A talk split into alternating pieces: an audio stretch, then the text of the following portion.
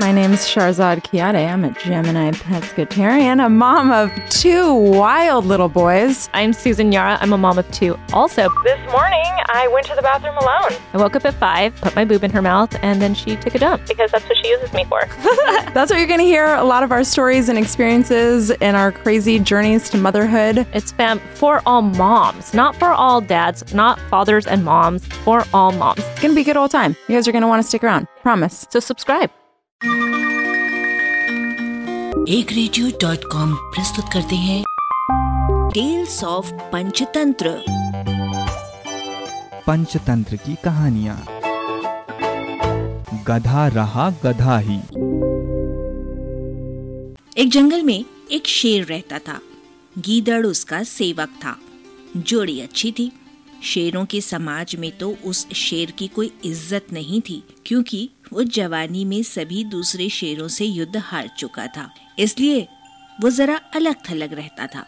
उसे गीदड़ जैसे चमचे की सख्त ज़रूरत थी जो 24 घंटे उसकी चमचागिरी करता रहे। गीदड़ को बस खाने का जुगाड़ चाहिए था। पेट भर जाने पर गीदड़ उस शेर की वीरता के ऐसे गुण गाता कि शेर का सीना फूल कर दुगना चौड़ा हो जाता। एक दिन शेर ने एक बिगड़ैल जंगली सांड का शिकार करने का साहस कर डाला। सांड बहुत शक्तिशाली था। उसने लात मारकर शेर को दूर फेंक दिया। जब वो उठने को हुआ तो सांड ने फा फा करते हुए शेर को सींगों से एक पेड़ के साथ रगड़ दिया। इसी तरह शेर जान बचाकर भागा।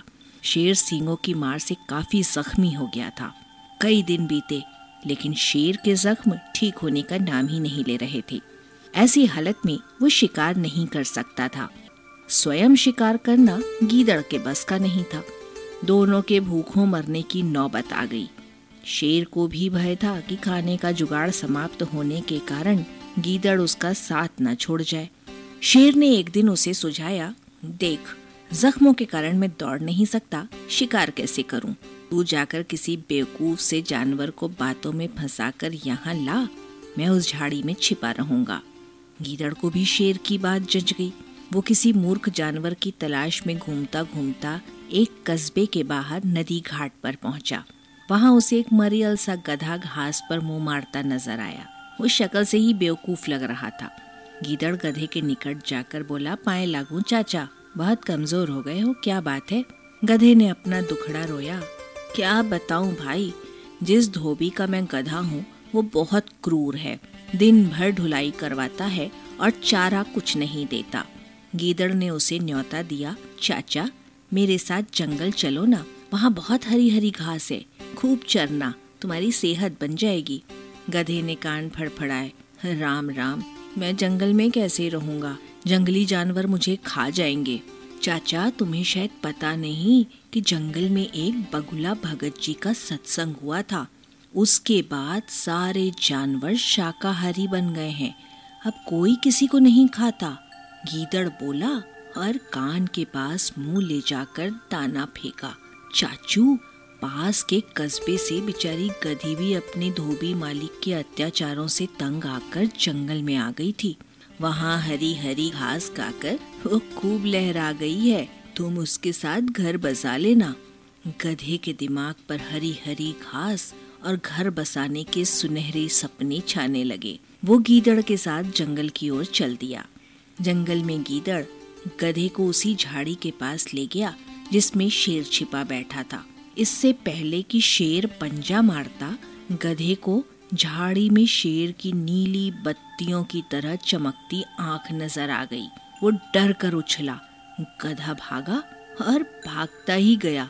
शेर बुझे स्वर में गीदड़ से बोला, भाई, इस बार मैं तैयार नहीं था। तुम उसे दोबारा लाओ, इस बार गलती नहीं होगी। गीदड़ दोबारा उस गधे की तलाश में कस्बा पहुँचा। उसे देखते ही बोला, चाचा, तुमने तो मेरी नाक कटवा दी।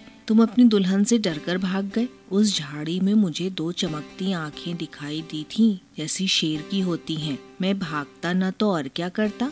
गधे ने शिकायत की।